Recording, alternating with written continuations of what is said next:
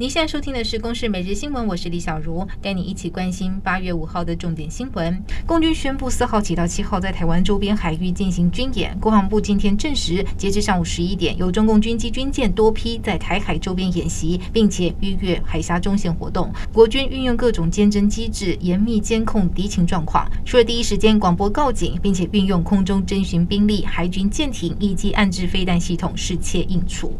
中共昨天对台展开封锁本岛的大规模军演，国防部掌握共军共发射了十一枚的东风系列飞弹，其中日本防卫省揭露有四枚飞弹还飞越台湾上空。国防部解释，弹道飞弹主要飞行路径位于大气层外，对地面并无危害，才没有发布防空警报。而学者也研判，主要是对台打心理战。蔡总统四号则发布了影片，向国人信心喊话，强调台湾从来不会被挑战击倒。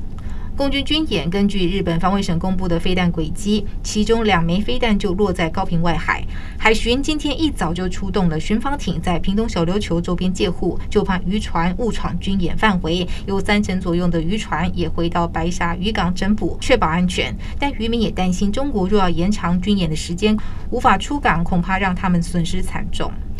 中国对台进行封岛式军演，联电荣誉董事长曹兴诚五号召开记者会，痛批中国嚣张跋扈，宣布以个人的名义捐出三十亿台币推动国防教育，更呼吁选民年底选战不要把票投给对台湾不认同的候选人。行政院筹备多时的数位发展部正副首长人事底定，行政院今天宣布即将成立的数位发展部。首任部长由数位政务委员唐凤出任，两位政务次长则由一卡通董事长李怀仁和亚人资长却和名担任。数位部预定在八月下旬立法院开议前正式揭牌。美国众议院议长佩洛西的亚洲行今天访问日本，与日本首相安田文雄会面。由于共军昨天展开环台军演，日方也侦测到有五枚的弹道飞弹落入日本专属经济区 EEZ。佩洛西在记者会当中要求中国立即停止对台发射导弹，也强调。中国无法借由阻止美国官员访台来孤立台湾，美国不会允许这一类事情发生。